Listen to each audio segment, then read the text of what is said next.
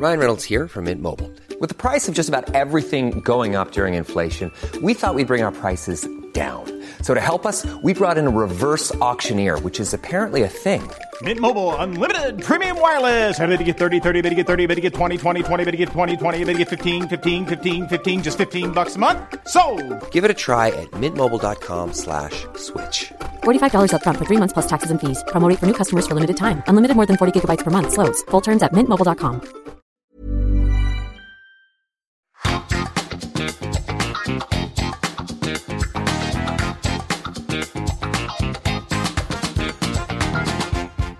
Vážení poslucháči podcastu na Trojici vo znova vám ďakujeme za to, že ste si zapli tento podcast.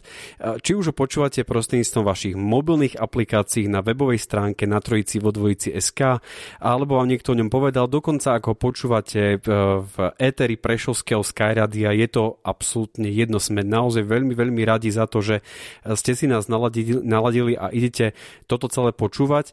Ako ste mohli počuť v našich návratoch, tak toto je ešte jeden z tých troch podcastov, ktoré výjdu do leta, alebo možno, že už sa aj nachádzame v lete. Verím, že si užívate dovolenky a čas, čas oddychu.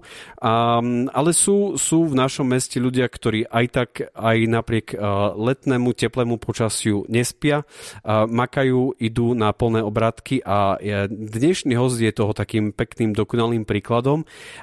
Za posledné týždne ste mohli asi zaznamenať takú masívnejšiu kampaň takého človeka Prešovčana, ktorý napísal knihu, ktorú potom následne krstil a mal nejaké verejné nejaké aj čítania, alebo respektíve bol ju predstaviť v rôznych sieťach knihkupectiev, ale aby sme sa k tomu dostali, tak mojim dnešným hostom, a som veľmi rád, že prijal pozvanie do tohto štúdia, pán Artur Benes, vítajte v tomto podcaste. Ďakujem veľmi pekne tak som sa snažil, aby, aby, som to všetko, aby som to všetko nejak vás predstavil. Ale poďme teraz po poriadku, aby tí, ktorí vás náhodou nepoznajú, a myslím si, že sú takí prešočania, ktorí, ktorí nepoznajú vás ako osobu, ale poznajú to, čo máte za sebou, čo ste zorganizovali a čo pravidelne organizujete, a, alebo do čoho všetkého, ako keby, že kde máte všade prsty, by som to takto nazval tak uh, ste generálny riaditeľ uh, agentúry regionálneho rozvoja Prešovského samozprávneho kraja. Áno, tak? presne tak. Ste organizátorom uh, Fragaria Cup, medzinárodného futbalového podujatia Mládeže. Áno. Okrem iného ste organizátorom pivného festivalu, ktorý sa každoročne, a myslím, že už každoročne teraz to je, organizuje v jazdeckom areáli, alebo teda v týchto, v týchto lokalitách. Áno. A okrem iného, to, čo ako keby, že posledné týždne môžeme naozaj vnímať, je to, že ste absolvovali púť do Santiago de Compostela na pešo. Koľko kilometrov to bolo? Trošku to poopravím, lebo to nebola púť do Santiago de Compostela, ale je to spojené s tým, že to bolo Santiago de Compostela a na koniec sveta. Čiže Aha. to je ešte o 120 km ďalej a spolu to je dohromady, to bolo 921 km. A čo tam už 120 km hore dole? No, presne tak. Ako už keď máte zodraté jedno topánky, tak už potom ďalšie. Áno, dvoje boli zodraté, ale v pohode. My keď sme sa pripravovali na tento rozhovor a v, pri káve, tak vy ste mi povedali, že vlastne tak, ako som vás predstavil, tak to má takú aj následnú, takú, takú logickú postupnosť toho, že prečo ste absolvovali tú celú cestu. Agentúra regionálneho rozvoja Prešovského samozprávneho kraja znie to tak cnostne, veľkolepo a, a mnohí ani si nevedia predstaviť tú praktickosť, čo sa za tým všetkým skrýva. Tak čo vlastne robíte v agentúre? Najprv by som povedal, že keď sa predstavujem ako generálny riaditeľ agentúry regionálneho rozvoja Prešovského samozprávneho kraja, podľa mňa je to na Slovensku asi jeden z najdlhších názvov, alebo najdlhšia funkcia. Neviem si predstaviť vizitku asi. Najdlhšia funkcia. Áno, agentúra vznikla pred 16 rokmi ako iniciatíva Prešovského samozprávneho kraja s tým, že postupne sa vypracovala na ďalšie iniciatívy, to znamená, že postupne pribudali ďalšie mesta ako členovia agentúry regionálneho rozvoja, čiže dneska máme 9 členov, vrátane Prešovskej univerzity a mnohých miest Prešovského samozprávneho kraja a ako samotný názov vlastne e, nesie v sebe e, prácu s e, eurofondami. Takže s peniazmi, veľkými peniazmi, milióny? Miliardy? A miliardy nie, ale milióny áno, lebo dnes v podstate agentúra podľa aktuálneho stavu manažuje približne 150 projektov za 60 miliónov eur. Čo sú to za projekty?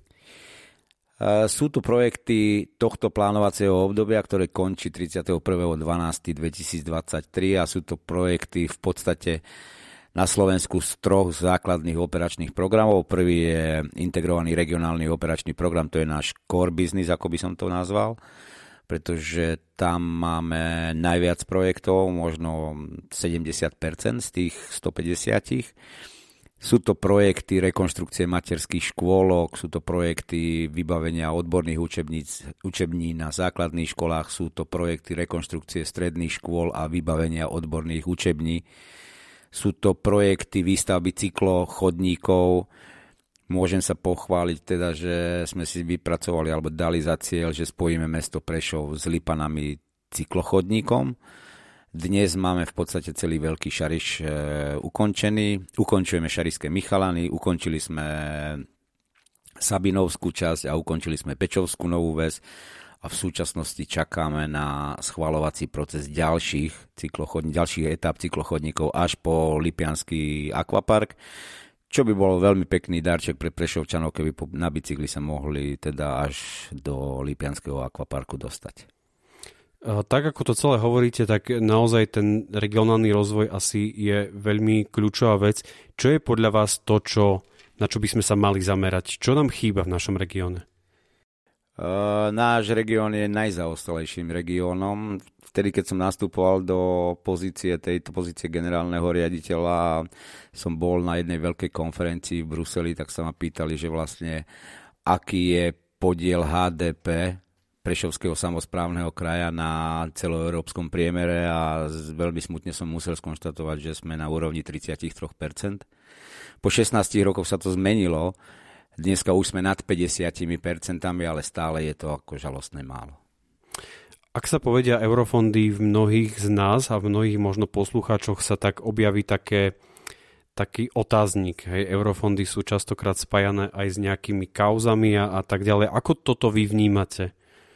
vnímame to na agentúre veľmi ťažko, pretože práve cez prízmu týchto pohľadov sa naša práca komplikuje, pretože naša práca je v podstate milníky, ktoré sú, ktoré sú určené jednotlivými kontrolami a častokrát sa dostávame do neriešiteľných situácií, že prejdeme 80% cesty schvalovacích procesov a sa musíme vrátiť naspäť. Práve preto, že tie kontrolné mechanizmy sú veľmi prísne a veľmi, veľmi prísne nastavené a myslím si, že toto je aj hlavný dôvod toho, že prečo sa tie eurofondy na Slovensku nečerpujú tak efektívne ako v susedských krajinách v Polsku, v Česku alebo Maďarsku. Je to tak, že tam vyčerpajú všetky eurofondy, alebo, alebo teda maximum a my koľko percent asi z toho celobalika? Uh, oni vyčerpú všetko a skôr ako, ako dokračajú do konca uh, toho plánovacieho obdobia. A my vyčerpeme, momentálne nemám tú informáciu, pretože v súčasnosti mnoho miliónov eur z eurofondov bolo presunutých na pomoc Ukrajine a ukrajinským utečencom, takže nemám tú informáciu, koľko je vyčerpaných, ale skutočne Slovensko je na chvoste, čo sa týka čerpania eurofondov. Čo je z vášho pohľadu najťažšie na vašej práci? Najťažšie na našej práci je e, asi tá byrokracia a administratívna záťaž tých eurofondov a samotná realizácia tých projektov je rozložená na dlhé mesiace práve z toho titulu, že nedokážeme efektívne skontrolovať procesy a tie procesy kontroly sa strašne a strašne predlžujú a častokrát, keď sa skončia tie procesy kontroly, tak sa vraciame opätovne na začiatok celého toho procesu. Um, ak ideme späť do takej praktickosti, hovoríte o cyklochodníkoch, hovoríte o takýchto veciach, kto je zadávateľom toho projektu? Je to, je to nejaká samozpráva, je to nejaký súkromný subjekt, alebo ako toto celé vzniká, ako sa to celé plánuje, že kde sa budú čerpať tie, tie peniaze? My sme, v podstate, my sme v podstate určení pre, v prvom rade pre samozprávy, ale samozrejme pomáhame aj neziskovému sektoru a máme zo pár aj podnikateľských projektov. To znamená, že podnikatelia vyhľadávajú naše služby a na komerčnej báze ich poskytujeme. Ehm, Samozprávam ich poskytujeme takisto na komerčnej bráze, okrem člen, členov e, agentúry regionálneho rozvoja, ktorým poskytujeme naše služby za členský, ročný členský príspevok. Sme otvorenou organizáciou, to znamená, vieme a dokážeme prijať medzi seba akýkoľvek subjekt, ktorý bude súhlasiť so stanovami a, a stanovenými ročnými členskými poplatkami.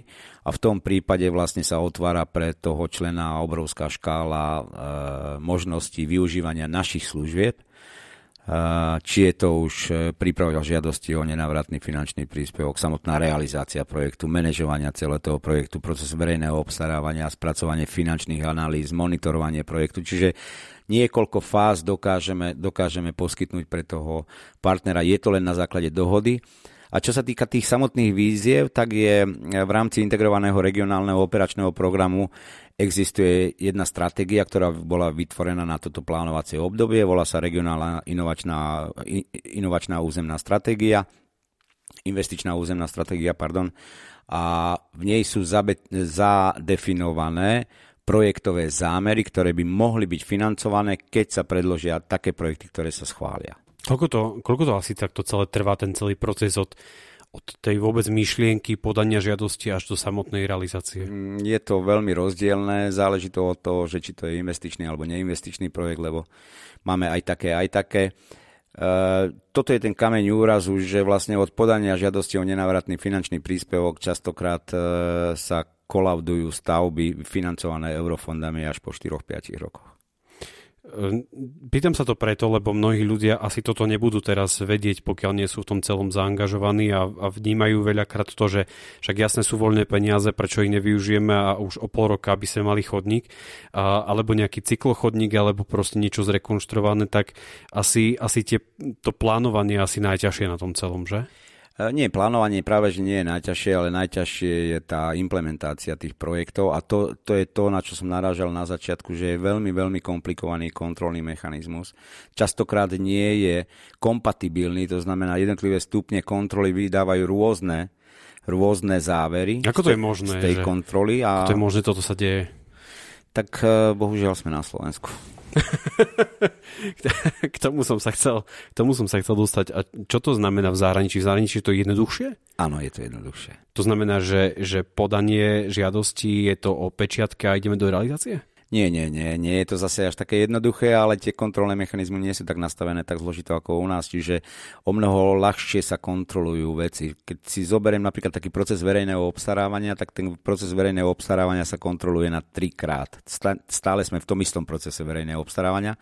To znamená, pred vyhlásením súťaží E, príslušný orgán, či je to už prostredkovateľský orgán alebo riadiaci orgán, vám skontroluje súťažné podklady, sa volá prvá ex ante kontrola, potom vy to vysúťažíte a vlastne výsledok celej tej súťaže dať opätovne na kontrolu, to sa volá druhá ex ante kontrola.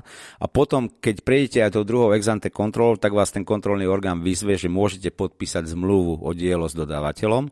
A keď ju máte podpísanú, tak ju posielate opätovne na kontrolu na ex post kontrolu. Čiže tieto tri kontroly, tieto tri samotné kontroly trvajú minimálne jeden rok a medzi tým ešte musíte súťažiť, to znamená, že aj tá samotná súťaž aby ste dodržali všetky termíny, ktoré určuje zákon o verejnom obstarávaní, tak aj tá samotná súťaž neskončí skôr ako o 2-3 mesiace. Čiže už máme za sebou nejakých 15 mesiacov, 3 kontroly a verejné obstarávanie. Nebodaj sa zaseknete na niektorom z týchto kontrolných mechanizmov a začínate odznova celý ten proces a ten proces je presne takto nastavený aj v tom druhom kole, aj v tom treťom kole. Takže Častokrát sa stávajú paradoxy, že sa prihlási iba jedna firma a pritom je zverejnená tá súťaž vo vestníku, čiže je prístupná pre celé Slovensko, ale sa prihlási iba jedna firma a jednoducho to neakceptujú a musíme zrušiť tú súťaž ísť na novo. Čiže viac menej sa nám stávalo, že musíme naháňať vôbec spoločnosti, aby sa prihlásili do tejto, tej ktorej súťaže. Dá sa to vnímať potom ako nejaká osobná prehra, alebo proste také, že, že ten projekt zastavia, alebo, alebo to beriete naozaj profesionálne, že jednoducho toto je vec, ktorou sa musíte vysporiadať a ďalej? Keď som nastupoval do tejto pozície pred 16 rokmi, tak po pol roku som bol veľmi frustrovaný z toho, že ak, aká veľká je tá byrokratická administratívna záťaž. Ste vnímali, že to bude jednoduchšie? A po 16 rokoch to, čo som zažil vtedy na začiatku, tak dnes, vtedy to bolo len nejakých 20% toho, čo je dneska tá byrokratická administratívna záťaž. Takže je to z roka na rok horšie a horšie a niektoré fakt, niektoré nariadenia sú úplne nezmyselné. No povedzte rovno nejaké nariadenia, že, že čo je nezmysel. A radšej by som pomlčal. tu môžete čokoľvek, to nikto aj tak nepočúva. Jasné. niekto, niekto, to bude, niekto to bude počuť. U nás e, v takých tých e, našich odborných kruhoch sa často už nazýva ten, celý ten kontrolný a byrokratický mechanizmus hlava 22 a tí, ktorí čítali tento román, tak to poznajú, že sa jednoducho neviete z toho, z toho bláznivého kruhu nejakým spôsobom vysomáriť. A keď sa dostaneme ku tej druhej časti vašej, Fragaria Cup a pivný festival. Toto je úplne iný súdok, úplne niečo iné, ako iný, iný pohľad na vec.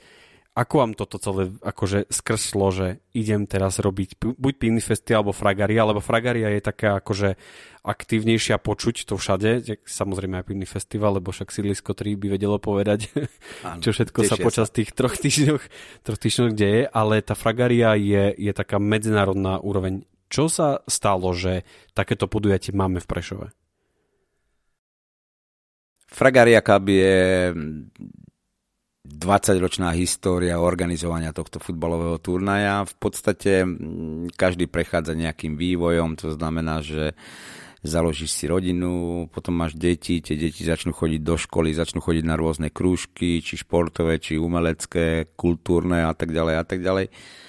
No a môj syn sa dostal do takej partie, kde boli veľmi dobrí rodičia okamžite sme si padli do oka a sme začali chodiť vlastne s jedným kolektívom Tatranu Prešov po rôznych turnajoch a dostali sme pozvánku do Maďarska, ak sme išli na turnaj do Maďarska a zrazu nám padla sánka, bolo tam nejakých 80 družstiev a sme si povedali, že wow, že toto spraviť, tak to je fakt bomba, mega perfektné niečo. Som sa vrátil domov a tak som išiel s manželkou na pivo a som jej povedal, že tak keď Maďari, mám, mám plán, mám plán, keď hej. Maďari toto dokážu, tak to dokážeme aj my spraviť. A sme mali tú výhodu v podstate ako Prešov, že, že sme v centre Európy, to znamená aj zo severu, aj z juhu je blízko, aj z východu, aj zo západu je blízko čiže pomerne dobrá, dobrá sieť, dopravná napojenie, takže sme to si zobrali za, za svoje a sme si povedali, že čo keby sme to skúsili. Tak sme to skúsili na vyslovene amatérskej báze. Pamätám si úplne jasne prvý ročník, kde sme mali 48 e, družstiev. To už nie je málo na prvý ročník ináč? Nie, nie je to málo a bola to len jedna kategória, ale to sme museli fakt akože ich presviečať, že poďte, poďte k nám, lebo toto bude absolútna bomba. No a tam som robil... Na prvom ročníku, hej, že príďte, toto bude bomba. Aj, hej, hej. Tam som robil od, od, od eh, lajnovača čiar cez, cez bufetára, cez uh, hostesa, cez, cez nejakého rozhodcu až po predsedu organizačného výboru, úplne že všetko. Všetky funkcie som si vyskúšal, dokonca na recepcii som opekal klobásy pre trénerov. A to bol ten taký milý, laický, naivný prvý ročník, ktorý našťastie sa nám vydaril a všetkým sa strašne páčil a mali sme tu skutočne akože špičkové družstva ako e, z Budapešti, z e, Prahy, z Bukurešti, z Krakova, takže ako malo to aj taký medzinárodný ohlas, no a tak sme si povedali, že wow, tak na tomto môžeme začať stavať, no a sme začali stavať a každý rok sme pridávali jednu kategóriu tak sme išli 3-4 roky a tak sme si povedali, no tak teraz to otvoríme úplne a aj sme to otvorili. Čo to, čo to znamená, že ste to otvorili úplne? A znamená to to, že vlastne sme sa sústredili na žiacký futbal, čiže žiaci začínajú v podstate od 8 rokov, 7-8 rokov, čiže sme otvorili kategóriu 8-ročných malých chlapcov až po 15-ročných chlapcov a potom sme ešte pridali aj kategóriu 15-ročných dievčat, čiže sme to úplne otvorili a skutočne sme začali pozývať celý svet a aj celý svet k nám začal chodiť. Vy ste si uvedomovali na začiatku, čo z toho celého bude? Videli ste to pri prvom ročníku, že vedeli ste, že týmto smerom pôjdem, alebo to bolo, že skúsim, uvidíme a ideme ďalej? Nie, my sme, my sme si to naplánovali, že teda kam to chceme dopracovať a, a e, tak sme si povedali, že strop je ten, že keď budú všetky postele, ktoré sú voľné v Prešove obsadené účastníkmi fragárie, ďalej to už hrať nemôžeme a to sa nám aj stalo. To sa nám aj stalo, lebo e, rekord, čo sme dosiahli, to bolo 298 družstiev. Keď si zoberiete 298 družstiev, na ktorých je naviazaných na každého v priemere 20 ľudí, tak si viete prepočítať, že koľko to je ľudí a skutočne od, od Sigordu počnú cez, cez uh, rôzne uh, odpočívárne na futbalovom štadióne Tatra na Prešov v dvojpostelových posteliach, či dvojposchodových posteliach. Skutočne sme obsadili absolútne všetky, všetky postele, na internátoch stredoškolských, vysokoškolských, všade, kde sa dalo ubytovať v hoteloch a v penziónoch. A tak sme si povedali, že no tak sme ten strop dosiahli, toto už viac nebudeme robiť. Ale budem postaviť nový hotel, lebo nie, proste... to, toto už viac robiť nebudeme. A tak sa stalo to, že teda 298 družstiev to bolo pri 10. výročí a potom sa to ustálilo niekde medzi okolo 200 250 družstiev. Je to medzinárodné podujatie, vy prichádzate do kontaktu pri takomto niečom e, so stretom s rôznymi kultúrami. Vieme, že tu boli východné krajiny, vieme, že tu boli západné, južné, severné, všetko asi dookola. Asi predpokladám všetky európske krajiny, tak? Mm, všetky nie, ale veľmi veľa ich bolo. Čo, čo vás to naučilo? Čo vás naučilo takéto niečo organizovať alebo z toho pohľadu tej multikultúrnosti?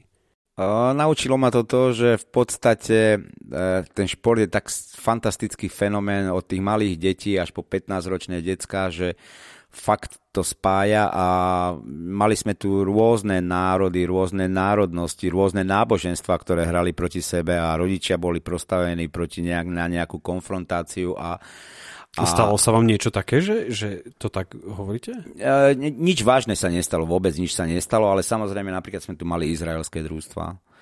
Izrael od e, Mníchovského, e, Mníchovskej olympiády e, nepúšťa žiadnu športovú delegáciu bez toho, aby nešli s nimi ochranko, teda ochranka. Mali sme ich tu v Prešove samozrejme a, a sme museli zariadiť nejaké bezpečnostné, teda museli sme dať nejaké bezpečnostné záruky, že to bude nejakým spôsobom fungovať, hej. A mali sme tu, mali sme tu ruské a ukrajinské týmy. Ruské a ukrajinské týmy, keď ešte nebola pandémia, boli tu a už ten konflikt tam začal naberať na, na na otáčkach, čiže boli to také pitoreskné e, veci, ktoré sme museli nejakým spôsobom preskákať, ale stále sme videli, že ten futbal, ako je ten fenomén, ktorý spája všetkých účastníkov, ktorí sú tam a tak nejak dávali nábok tie, tie iné záležitosti, ktoré, ktoré vo svete vznikali. Keď si spomínate, ako Fragaria začína, tí, ktorí to také niečo ste absolvovali, tak oni idú cez hlavnú ulicu a, a sú tam e, tieto, tieto kluby, ktoré sa predstavia.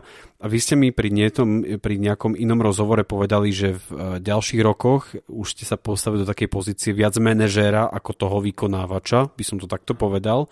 Aký to je pocit vidieť podstate tie plody svojej práce až do takejto miery, že máte tu naozaj že tisícky detí? Uh, ten slávnostný pochod skutočne je uh, takým vyvrcholením uh, turnaja. Napriek tomu, že teda nebol od začiatku ten slávnostný pochod, pretože ten slávnostný pochod musí mať nejakú, nejaké množstvo družstiev, ktoré sa toho zúčastnia, aby to skutočne vyznelo pekne.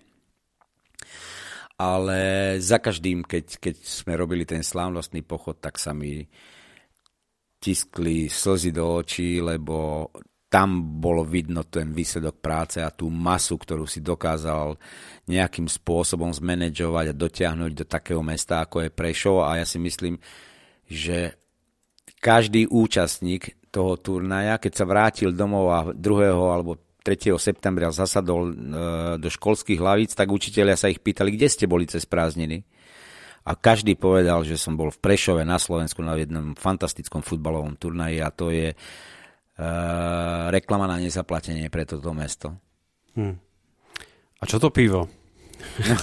Čo to pivo? Pre, prečo ten pivný festival? Lebo takto, aby sme to ešte celé dopovedali, tí, ktorí navštevujete nejak e, často pravidelne jazdecký areál, alebo teda aj e, tú svoju koniareň, tak sa, to, tak sa to volá, to, čo ste si teraz vybudovali, alebo to, čo ste... Koniareň. to, čo ste si teraz tam vybudovali a naozaj to vyzerá veľmi pekne a fakt všetka čest, čo sa vám tam podarilo.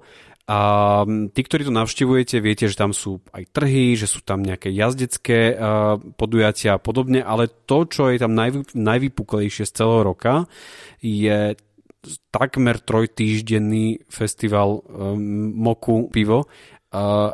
Máte nejaký špecifický blízky vzťah k tomuto nápoju? Áno, pijem ho tri týždne v roku. V kuse. Počas, počas, nie, počas pivného festivalu. Inak uh, nie som, nie som uh, nejaký veľký pivár, maximálne tak od smedu si dám tretinku piva, ale takže počas pivného festivalu áno. Ale e, po tej fragári, jak, keď sme sa dostali do jazdeckého areálu a sme ho začali pretvárať na vlastne športovo, kultúrno, spoločenské, spoločenský priestor v rámci, v rámci Prešova, tak sme si povedali, že fajn, akože máme tu fragáriu, tá trvá 5 dní, no ale my musíme ten areál ďalej živiť nejakými aktivitami, pretože sa o ňo musíme starať, musíme ho ošetrovať, opatrovať a prečo by sme teda ho neotvorili širokej verejnosti. A keďže bol taký, taký v Prešove bola taká, taká, taký dopyt po ďalších kultúrnych a spoločenských aktivitách, tak sme si povedali, že tak skúsme to s tým, s tým pivom a potom to skúsme ešte aj s tými parkurovými pretekmi, lebo vlastne sme chceli ich dostať naspäť ako historicky, lebo oni tam boli vždy, prešovské výstavné trhy a parkurové preteky. Tak sme ich začali ťahať naspäť a začali sme to organizovať. Ten pivný festival, samozrejme, zase inšpirácia zahraničie, Praha, Čechy a tak ďalej a tak ďalej. Uh, po x rokoch sme sa dostali do tej polohy, že si môžeme povedať, že wow, tak toto už je teraz tak celkom optimálne nastavené na, na prešovské potreby. A... Nie je to málo 3 týždne? možno, možno málo, ale opýtajte sa e, všetkých reštaurácií v centre mesta. že či to je veľa. Cítite to? Uh, nie, oni cítia. Oni, oni, oni to cítia, že teda je pivný festival, hej ale robíme ho 4 víkendy, 3,5 týždňa ho robíme 4 víkendy a ja to nazývam ako najväčšia letná piváreň v Prešove počas trvania toho. toho. ale naozaj, naozaj že, je, že je plná... Koľko piva tam sa vypije? Máte takú info? Mám, ale tak toto nebudem šíriť, lebo to je obchodné tajomstvo. Je to viac ako 100 tisíc? Je. Je to viac ako 200? Dobre, takže kde si, kde si tam vieme si, vieme si predstaviť. Naozaj, akože ja som zo Sliska 3, takže veľmi citlivo vnímam každú akciu, ktorú ste tam kedy urobili, či ja neviem, to bola zabíjačka, alebo nejaké hody, alebo kačaci, alebo všetko, čo tam robíte naozaj akože Uh, veľmi pekná práca, aj, aj to zvonku, ako keby, že tie billboardy a všetko, čo, čo robíte aj skutočne na tých podujatiach, je, je za tým vidieť veľký, veľký kus práce a myslím si, že, myslím si, že prešočania aj vďaka vám môžu niekam ísť. A toto nie je reklama, lebo nie je to platená reklama, nič podobné, ale je to naozaj také úprimné, že je, je, je toho veľa v Prešove, čo sa deje, ale nie až asi v takom veľkom meradle, ako, ako to robíte vy. Áno, tak tie veľké formáty sú absolútne jasné v Prešove. Začína sa Prešov dobrým festivalom a nie je to reklama pre dobrý festival, lebo už skončil. Do, dobrý fe... pred pár týždňami, áno. A je to dobrý festival, samozrejme, tým sa začína leto, lebo to je mega akcia, potom je ďalšia mega akcia Fragariaka, potom je mega akcia Prešovské, teda, pardon, pivný festival a potom ešte Prešovské výstavné trhy parkourové preteky tohto roku sa to už bude volať Koňar Fest. Koňar Fest, hej. Koňar Fest, keďže sme koňare, tak Koňar Fest. Je to také skrátené a myslím si, že nášmu srdcu tak bližšie. uh, toto celé ako nejak popisujete, zdá sa, že ste žili a žijete v takom kolobehu plných pracovných povinností a, a všetkého, čo robíte, či už agentúra alebo podujatia, za tým asi kus, kus veľkej práce. Ako je možné, že človek vášho formátu alebo vašich aktivít a, a vašej vyťaženosti si nájde čas na to, aby išiel do Santiago, lebo vieme, že to nie je dvojdňová záležitosť. všetci sme videli, tí, ktorí sme sledovali tú vašu cestu, že to ste nešli lietadlom, aspoň tak sa to zdalo. A ako si to, čo, čo sa vlastne stalo? Čo sa, čo sa stalo, že, že takúto aktivitu ste, ste teda urobili? Najprv vám odpoviem na tú prvú časť otázky, pretože každý sa ma pýta, že čo bolo na tej ceste najťažšie. A každému odpovedám, že najťažšie je si nájsť 6 týždňov času a vypadnúť z bláznivého sveta do úplne iného sveta sám so sebou a putovať do toho Santiago alebo na ten koniec sveta, tých 921 km. To je absolútne najťažšie pre všetkých ľudí, ktorí majú prácu, ktorí majú rodinu, ktorí majú povinnosti, ktorí pracujú od pondelka do piatku, možno aj v soboty, aj nedele, zvelaďujú niečo a tak ďalej a tak ďalej. Čiže najťažšie je si strihnúť 6 týždňov zo svojho života a vypadnúť, jednoducho sa vypariť.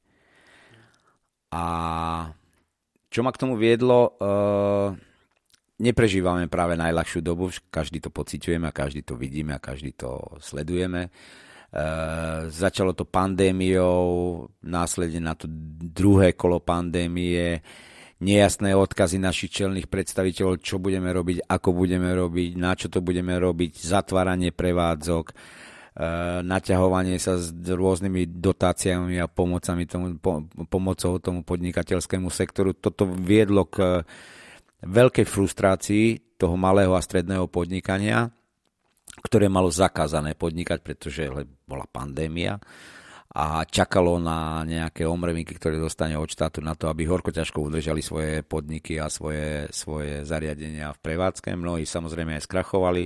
Stačí sa prejsť dneska po hlavnej ulici a vidíme voľné výklady Čiže nebolo to ľahké obdobie a keď sme sa z toho trošku tak akože vystrábili, tak zrazu prišla ukrajinská kríza, ktorá, ktorá bola ďalšou výzvou aj pre nás ako Slovákov. A toto všetko strašne rozdielovalo spoločnosť na, na, na dve, dva také protipóle, protipóly, čo vyvolávalo v spoločnosti a medzi ľuďmi také pnutie, samý negativizmus, ten Facebook bol plný hoaxov a hejtov a ľudia nejakým spôsobom takto ventilovali tú, tú negatívnu energiu, ktorú mali v sebe. A pritom oni to nezapríčinili, ale zapríčinilo to tá pandémia a zapríčinilo to, to neodborné riešenie niektorých problémov, keď si porovnáme Slovensko s Českom, Polskom, Maďarskom, úplne ináč pristupovali naši kolegovia, naši susedia k riešeniu problematiky, aj dneska tej inflácie napríklad. Čiže toto všetko tlačí na človeka a ten človek potom postupne začína, mať, začína u neho prevládať taká negatívna nálada alebo pasivita. A u mňa to takisto, u mňa to takisto nemalo dobrý vplyv, lebo to podnikanie bolo pozastavené, tá agentúra fungovala síce veľmi dobre, ale na druhej strane som vám hovoril, že ten byrokratizmus, tá administrácia, tá hlava 22 stále tam fungovala a stále ten tlak bol.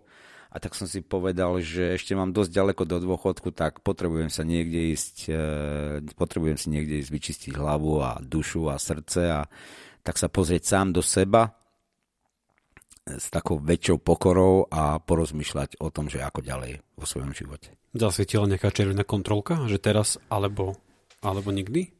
Tak tá kompostela u nás, u nás, lebo musím to povedať, že v nás e, s mojim kamarátom, dneska už nebohým Mírom Miklošom, ako žila od 2017 roku, lebo vlastne my sme si vtedy povedali v oktobri 2017 roku, že je, jak fajn by bolo, keby sme tak pekne kráčali po tých prašných cestách Španielska popíjali večer španielské víno, jedli rybky nejaké vyprážané a vo dvojici, že by sme dali tu do Santiago de Compostela.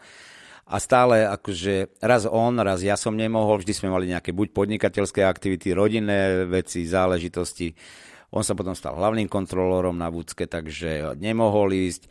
A tak sme si to stále prekladali, prišla druhá vlna pandémia a už v roku 2021, už na jar, koncom jary som sme boli niekde na káve a som mu povedal, Miro, či chceš, či nechceš, či ideš, či nejdeš, ja určite v septembri idem, lebo už cítim, že potrebujem vypadnúť a potrebujem na, nabrať trošku inej energie a trošku sa pozrieť na svet inými očami. A on to teda so mnou nedal, ja som 20. či 21. septembra nastúpil na lietadlo a odletel. Aký bol rozdiel medzi prvým a posledným kilometrom? Prvý kilometr bol e, absolútny krok do neznáma a posledný kilometr bol vysnívaná meta a, a som sa vznášal 10 cm nad zemou. Mali ste strach na tejto ceste? Nie, strach som nemal absolútne žiadny. Uh, veril som vo svoje vlastné sily, napriek tomu, že nie som veľmi trénovaný týpek človeka, tak maximálne sem tam si zábehám, zachodím s ruksakom a zaližujem, ale ne, ne, nerobím aktívne žiadny šport. A nemal som strach, e, trošku som sa obával nejakých zranení, že by mohli prísť a tie by mi mohli zahátať cestu, čo v konečnom dôsledku aj prišli, ale našťastie som sa z nich vystrávil. Už teraz počas podcastu, a aj keď sme sa veľakrát stretli, tak uh, ste známi tým, že máte kupu telefonátov, uh, veľa hovoríte, veľa píšete, v kúse to máte aj teraz dokonca máte na stole telefon, čo, čo asi je znak toho, že je to takým vašim nástrojom. Počas tejto cesty, cítili ste to? Cítili ste takú absťak po telefóne? Nie. Ale vy ste išli ďalej, nie? Tak ako si Nie, nastala taká fantastická situácia, že keď som, keď som nastúpil na prvú etapu, prvé 3-4 dní ako drnčal ten telefón, jak šialený, posielali sa SMS-ky, vyvolávali mi partnery, starostovia, primátori a každému som povedal, že prepáč, ale putujem do Santiago de Compostela. zavolaj mi neskôr. A, a on mi hovorí, že kedy môžem zajtra zavolať? A ja hovorím, nie, tak zavolaj tak za 40 dní.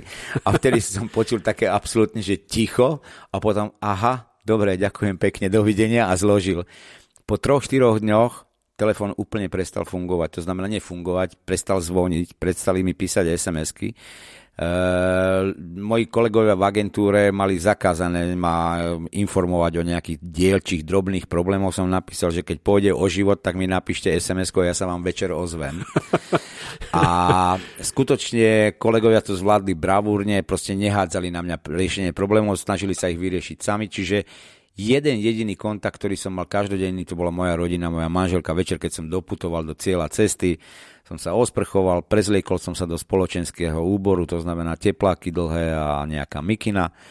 Zašiel som do reštaurácie, som si kľudne sadol, objednal som si večeru a som zavolal svojej manželke, že som doputoval do tohto a tohto miesta, že, som, že je všetko v poriadku. Opýtal som sa na deti, na vnúčence, či sú oni oka a, a takto to bolo každý, každúčičký deň. Čiže v podstate za tých 44 dní som musel raz zastať v pol ceste, a som si sadol do jednej kaviárne a som musel riešiť fakt veľmi vážny problém, čo mi trvalo 3 čtvrte hodinu, som telefonoval krížom krážom do celého Slovenska, Bratislava, Košice, Prešov. Podarilo sa mi to vyriešiť, takže toto bol jeden jediný taký pracovný problém. Stretli ste sa počas tejto cesty sám so sebou? Áno, veľmi častokrát.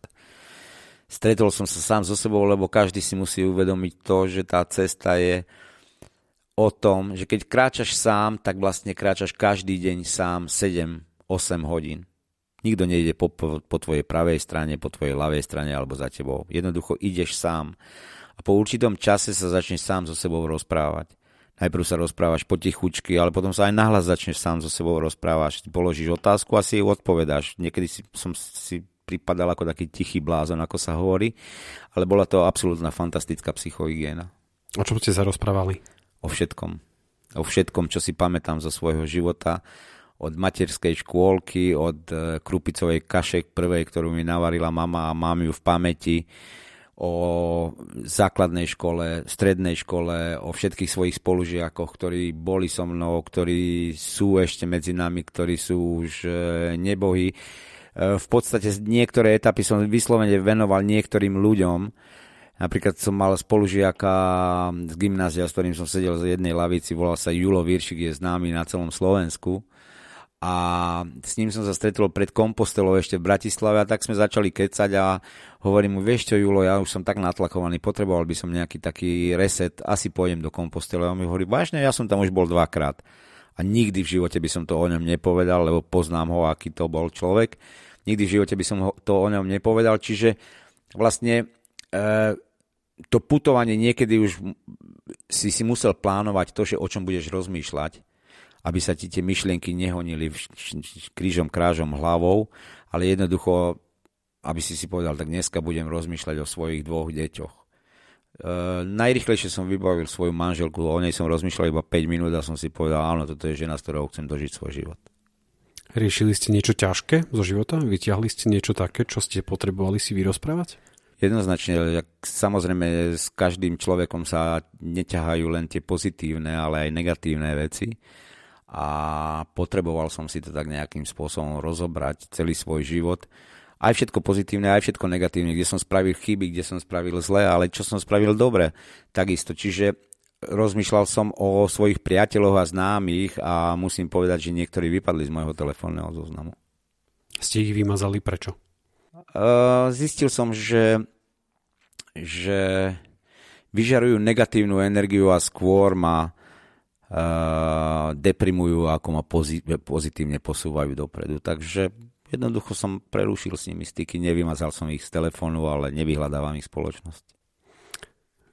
Plánujete, plánovali ste počas tejto cesty aj nejaké vaše nové aktivity? Alebo to bolo taký akože vnorenie do minulosti a vyriešenie si nejakých takýchto situácií?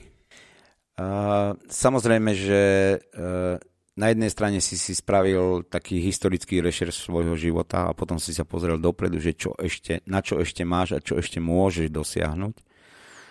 Uh, nehovorím o konkrétnych cieľoch, ale samozrejme uh, napad, napadajú teda rôzne myšlienky, ale uh, keďže mám 58 rokov, tak v tom, myslím si, že som absolútne v tom najproduktívnejšom veku, pretože momentálne už mám za sebou, teda mám plno skúseností všelijakých skúseností, aj negatívnych, aj pozitívnych, z ktorých viem vyhodnocovať, ktoré boli tie správne a ktoré boli tie nesprávne. A viem ešte niečo dopredu, ako plánovať určite. My tu na stole, a to asi na fotkách uvidíte, máme vašu knihu Moja cesta ktorú ste predstavili pred niekoľkými týždňami na rôznych fórach, dokonca ste ju predstavili aj v Martinuse, v Prešovskom Novume. Tak e, čo vás viedlo k tomu, že tieto všetky myšlienky ste tam dali, alebo čo tam ľudia môžu nájsť? E,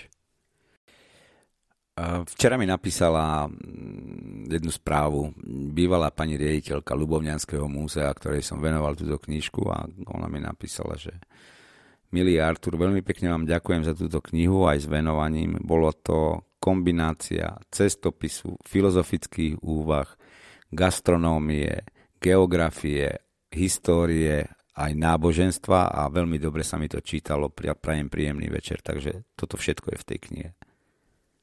Ale prečo tá kniha? Uh, v podstate, ak som začal uh, putovať, tak po dvoch alebo troch dňoch som začal cez Facebook komunikovať komunikovať takým spôsobom, že tak dneska som dokráčal tam a tam, videl som to a to, zažil som to a to a tu prikladám dve, tri fotečky. A keď som to spravil tretíkrát alebo štvrtýkrát počas, počas tej cesty, ako tretí alebo štvrtá alebo piatá etapa, tak zrazu, zrazu sa roztrhlo vrece s uh, lajkermi a s rôznymi... Ste boli influencer na cestách. Áno, s rôznymi komentmi a tie komenty boli strašne, strašne povzbudzujúce. Držíme ti palce, ty to dáš. Keď som bol zranený, tak akože fakt, akože toľko, akože pozdravných takých, takých správ som dostal, že až ma to pokrialo na duši aj na tele. Takže som si povedal, že je to celkom užitečné, je to celkom príjemné, je to celkom dobrá komunikácia s ľuďmi, ktorí možno budú nasledovať moje kroky, možno sú presne v takých istých problémoch, ako som bol ja a možno ich budem inšpirovať na to, aby sa vydali aj oni na svoju cestu. Toto je váš odkaz s touto knihou? Jednoznačne. Na tej, v tej knihe na prvej strane je napísané, dovolím si to teraz vycitovať, Upozornenie. Táto kniha je vysoko návyková. Ten, kto si ju prečíta, sa s veľkou pravdepodobnosťou vydá na svoju cestu. No každý sme na svojej ceste. Každý niekam putujeme. A to je jedno, či to je Santiago de Compostela, domov, do práce, do hôr alebo k moru. Vždy putujeme niekde. Je to naša cesta. Dokonca e, e, v katedrále Santiago de Compostela sú dva znaky gréckej abecedy a u nás sa hovorí, že alfa omega, začiatok a koniec a tam ich vidíte v opačnom poradí, čiže omega a alfa. Si dokráčal a toto je koniec, alebo bude to koniec, alebo je to začiatok niečoho. A ja si myslím, že to je začiatok niečoho. Mnohí psychológovia hovoria, že človek musí ísť na hranicu svojich síl, respektíve musí byť úplne fyzicky vyčerpaný, aby bol k sebe úprimný. Boli ste vy k sebe úprimní na tejto ceste? Áno, to znamená, že som bol dosť fyzicky vyčerpaný a môžem zodpovedne povedať, že po prvej etape som sám seba sa opýtal v zrkadle, keď som mal podliaté uh, ramena krvou od ťažkého ruksaku, ktorý mal 15 km, že preboha človeče, čo tu vlastne robíš, toto nie je pre teba. Choď domov. Chcete sa vrátiť? A nie, to som si iba povedal. to som si iba povedal, choď domov, ale potom ten druhý, to druhé ja mi povedal, že v žiadnom prípade nie. Tak akože keď si sa sem dostal, tak to musíš dať a ja jednoducho som išiel ďalej. Po troch, štyroch etapách vlastne celý ten taký fyzický tlak ustal a potom to už bolo iba, iba o hlave. Toto ináč hovoria mnohí maratonci, že vlastne aj maratón nie je len o fyzickej uh, tej síle, ale naozaj o, o hlave. A človek na to musí byť aj pripravený a musí byť v pohode, ale to, ako hovoríte, tak uh, zdá sa, že vy nie ste, neboli ste úplne ako, že OK, a toto bola vaša aj terapia. Bola to vaša terapia? Tak nenazval by som to, že som nebol úplne OK, ale... Ale, ale v tom, akože v tom zmysle, že akože už v nejakom zhone ste a tak ďalej a hovoríte, že už ste sa potrebovali od toho nejak odosobniť, akože v tomto zmysle, akože... Ja by som to nazval tak, že v tom zhone som sa potreboval zastaviť a si usporiadať svoje myšlienky, svoje myšlienkové pochody, svoju hlavu, svoje srdce, svoju dušu a táto cesta presne na to je určená. Na čo ste prišli, čo by ste chceli ostatným povedať počas svojej cesty? Keď som prišiel domov, tak e, v podstate e, malo to na mňa až tak silný vplyv, že som nechcel ísť ani veľmi do práce, tak som obchádzal ľudí, lebo vedel som, že keď vôjdem cez prach do agentúry alebo do, do firmy, tak nič pozitívne ma tam nečaká, lebo samozrejme po prvých, wow, ahoj, ako sa máš, konečne si doma, tak vieš čo, máme taký a taký problém a toto treba začať riešiť Takže som to tak trošku akože nechával tak akože bokom a prvé dva týždne som iba tak na kávu vyšiel a, a tak, sa iba, tak, tak sme sa iba debatili. A potom som mal šťastie v nešťastí, lebo ma postihol COVID. Takže som dva týždne bol doma v karanténe a počas tých dvoch, dvoch týždňov som v podstate napísal celú túto knihu, samozrejme v kostre, ktorú som potom ešte dorábal. Ale tie dva týždne poctivo ráno o 7. o pol som sa zobudil a v župane som presedel celý deň pri, pri kompe mal som svoje poznámky, mal som svoje fotografie a na základe toho som začal tú knihu zostavovať. Čo plánujete do budúcna? Čo najbližšie roky, čo najbližšie mesiace, týždne, dni? Čo vás čaká, čo vás neminie a čo je možno, že to, čo ste si priniesli z tejto cesty? Uh, určite som si z tejto cesty priniesol to, že niektoré veci ktoré, ktoré som chcel silou mocou riešiť, sa jednoducho riešiť nemusia, lebo sa vyriešia same bez toho, aby ste vy sa pričinili o riešenie týchto záležitostí. Čiže si dovolím povedať, že 20-30% vecí vo svojom živote už neriešim tak, ako som ich riešil pred tou cestou, tak intenzívne. A jednoducho nechávam ich plynúť popri mne a, a niekde, niekde dokračajú, alebo niekde to, to celé dokráča. A tie plány do budúcna, tak ako, tak ako som povedal, že som, e, dá sa povedať, že na vrchole produktívneho veku a samozrejme mám krátkodobé, strednodobé aj dlhodobé plány, ale v prvom rade musíme zvládnuť teraz leto, lebo máme tu fragariu, ktorá začína na budúci týždeň a ide tu 80 družstiev z 10 európskych krajín, takže toto je jedna vec a hneď na to e, samozrejme pivný festival, no a v agentúre každodenné povinnosti. Vážení milí poslucháči, ak vás náhodou cesta Artura Benesa e, zaujala a chceli by ste si prečítať uh, o, o tejto ceste, čo to, tak uh, budeme mať počas tohto najbližšieho týždňa súťaž na, našom, na našich sociálnych sieťach, takže sledujte nás.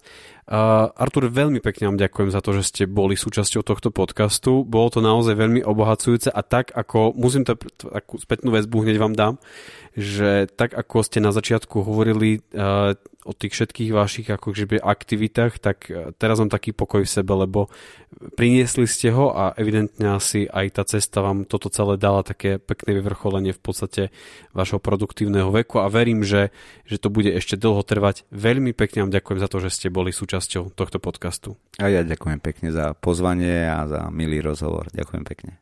A vám všetkým želám pekné ráno, pekný deň, pekný večer. Či už teraz kočikujete, alebo vešiate prádlo, alebo cestujete do práce, tak je to absolútne jedno. Sme veľmi, veľmi radi za to, že si púšťate naše podcasty a že sa vám to aj páči a že nám o tom občas aj napíšete, že kto by tu mohlo byť. Želáme vám všetkým pekné leto Želáme vám, aby ste si oddychli, želáme vám, aby ste načerpali nových síl a v septembri sa určite uvidíme, počujeme s našim novým hosťom, ktorého už teraz plánujeme a budeme mať aj nejaké liveky a tak ďalej, tak akože môžete sa tešiť na takéto všetky aktivity. Ešte raz všetko dobré, všetky vám prajem, majte sa pekne, ahojte.